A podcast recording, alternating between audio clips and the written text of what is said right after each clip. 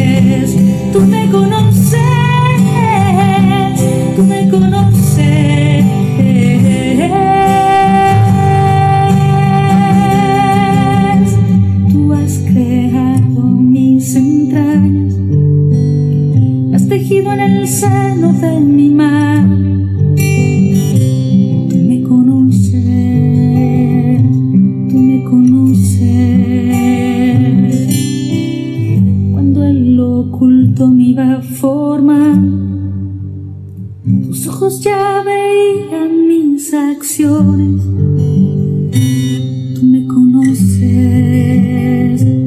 tú me conoces, tú me conoces, tú me conoces,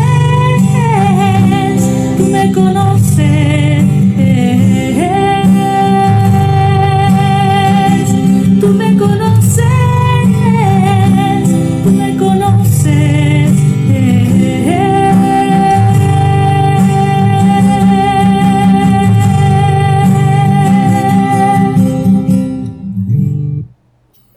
Bueno, estoy seguro que si te hago la pregunta de que si tú crees que Dios te conoce, pues yo creo que me la dices fácilmente y lo crees. Pero quizás si te digo que si tú te conoces profundamente, pues a lo mejor podrías decir que sí, podrías decir que no, pero aquí vamos a discernir ese aspecto, ¿no? Eh, casi siempre es más fácil que nosotros nos dejemos llevar pues por aquello que nos domina, ¿no? Nuestras pasiones, nuestros deseos, la comida, cosas que eh, fácilmente nos pueden dominar y que como dice Pablo ahí en la primera de Corintios 6:12, todo me es lícito, pero no todo me conviene. Todo me es lícito, pero yo no dejaré que nada me domine. Qué importante tomar este buen consejo dejar que nada nos domine. Dejar de ser, por ejemplo, personas negativas o personas difíciles, como hemos hablado. ¿Y te has puesto alguna vez a pensar qué es lo que piensas? Valga la redundancia. ¿Qué tipo de pensamientos están ahí en lo que pues podemos tomar como nuestra mente, que es el centro de operaciones, ¿no? Como dicen en los militares, el headquarter. Es el lugar donde ahí es el control, el dominio de todo nuestro ser, de todo nuestro cuerpo. Y nos dice ahí Lucas 6:45 que muchas veces el pensar mal o el fruto de lo que pensamos Dice Jesús, de lo que está lleno el corazón es de lo que habla la boca. Esa abundancia que hay en el corazón se va a reflejar en tu hablar. Y por eso a veces es que nos damos cuenta que de mi lengua das, salen palabras, se dicen cosas, sale algo negativo, porque si el corazón está podrido, pues la boca también va a ser ese reflejo de lo que está habitando en nuestro corazón, en nuestros pensamientos. ¿Y cómo detectamos entonces qué es lo que nos lleva a pensar mal? Pues cuando una persona es eh, dudosa, ¿no? Que siempre está dudando de todo. Una, una persona resentida, quizás por una mala experiencia, pues entonces se vuelve mal pensada, ¿no? No vayas ahí, es peligroso, ten cuidado con esto, no tomes eso. Eh, dicen que esa medicina hace daño, eh, que tal alimento te va a perjudicar tal órgano. Entonces, esa persona resentida se vuelve también una persona temerosa y sus pensamientos son siempre de temor, temen, temen a todo, una persona mal pensada es aquella que es, incrédula, la persona que es negativa, una persona que es orgullosa, una persona que es sospechosa, esa gente que de todo sospecha que está mal, ¿no? No, yo sospecho que aquí no, no, no, no nos va a ir bien. Oye, yo sospecho de ese amigo tuyo, como que algo hay. Y, entonces eh, una persona que piensa mal siempre es desconfiada, una persona que es celosa, una persona que es morbosa, ¿no? Los pensamientos, eh, imagínate un accidente, ¿no? De repente vemos que hay unos filonones ahí en tal o cual avenida o en la carretera porque hubo un accidente y se va deteniendo, se va haciendo un trancón porque pues todo el mundo quiere voltear a ver la sangre, ¿no? A ver qué es lo que pasó, cómo estuvo el accidente, cuántos heridos, si hay muertos, y nos atrae, ¿no? Siempre la sangre, por eso las películas que pasan, eh, siempre las que tienen escenas de, de, más sangre, de más violencia, de, de, de más muertos, ahí son las que están despertando en nosotros ese morbo. Entonces el estar custodiando nuestros pensamientos, va a ser siempre un espejo que se vea que hay en el corazón, porque muchas veces somos el reflejo también de lo que actuamos, ¿no?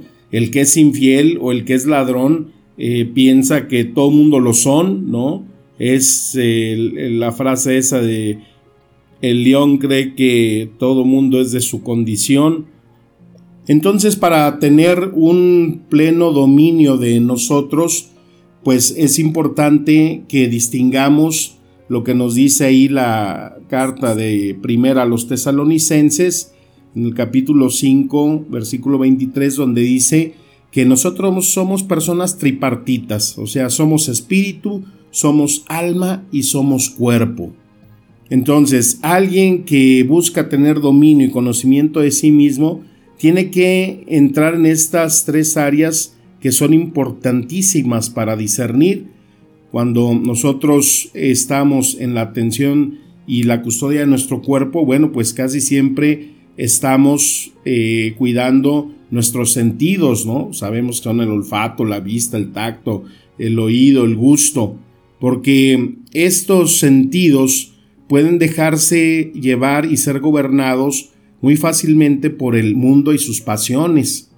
Cuando hablamos del alma es cuando nos ubicamos en lo que es nuestra mente, nuestras emociones y nuestra voluntad. Y cuando hablamos del espíritu es, esa, eh, es ese soplo que encontramos ahí en el Génesis 2 puntos, eh, versículo 7, donde nos dice que el Señor al crear al hombre sopló en él. Entonces el espíritu es aquel que se deja habitar por Dios.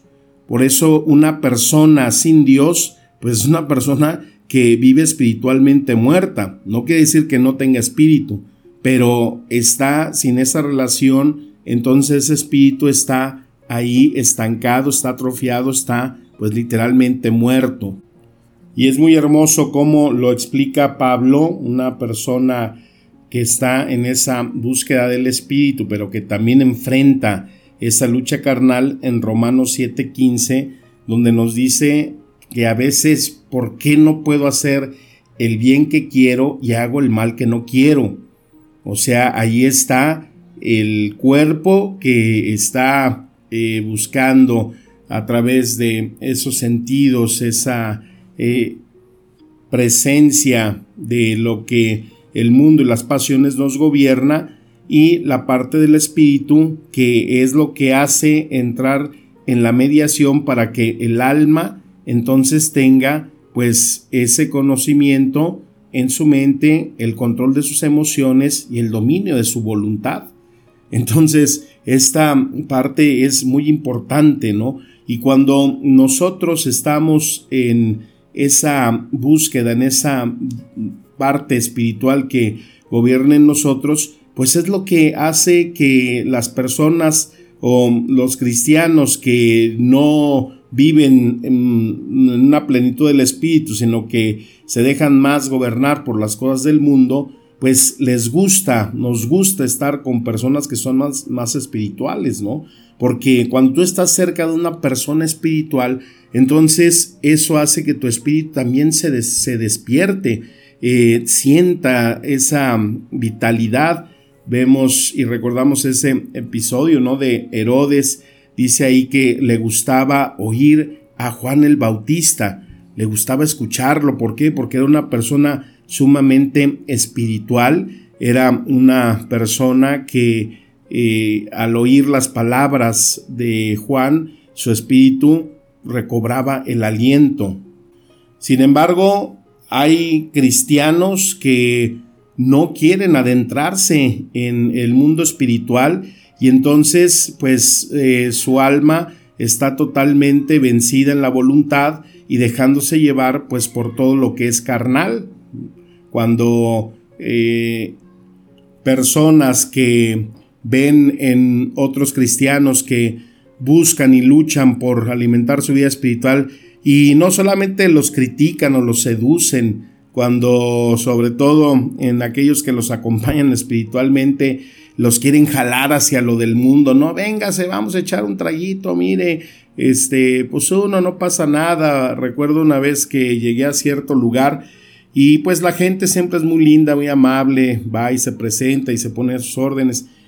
Y llegó una vez una mujer ahí que, oiga, ¿cómo está, padre? ¿Cuándo viene a la casa? Eh, mira, ahí pues va fulano, mengano y pengano traerles frailes y pues ahí, ahí comen y ahí toman y ahí son como son. Y yo me quedé así, le digo, ¿cómo que son como son? Pues sí, como ahí nadie los ve, los critica, este, pues ahí, ¿verdad? No, no, no hay máscaras. Y decía, órale, no, hombre, que pues imagínate, si aquí viene a evidenciar a las personas que van a su casa, pues cuando vaya, que no irá a decir de mí? Entonces, eh, que el que cuidemos aquellas cosas que nos arrastran, nos quieren alejar, porque al final de cuentas, pues el plan del mal es ese, es apartarnos de Dios. Por eso un cristiano que está en la búsqueda de lo espiritual, pues todo aquello que ve que no va en consonancia, hay que ponerlo siempre ahí a los pies de esa cruz de Jesús. ¿Por qué? Pues porque cada uno se convierte entonces en el esclavo de lo que lo domina. Cada uno experimenta esa esclavitud por aquel vicio, por aquella pasión, por aquel pecado que está gobernando su vida.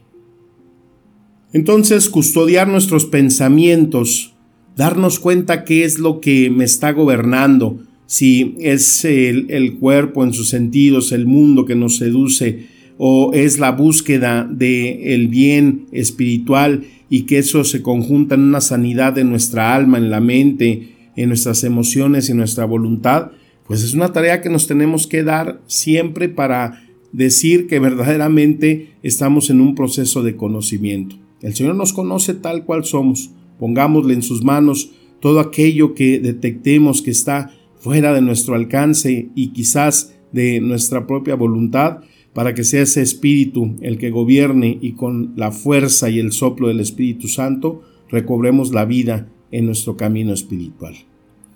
Que las palabras nos sigan administrando espíritu y vida. Te mando un fuerte abrazo, mi deseo de paz y bien. Amén.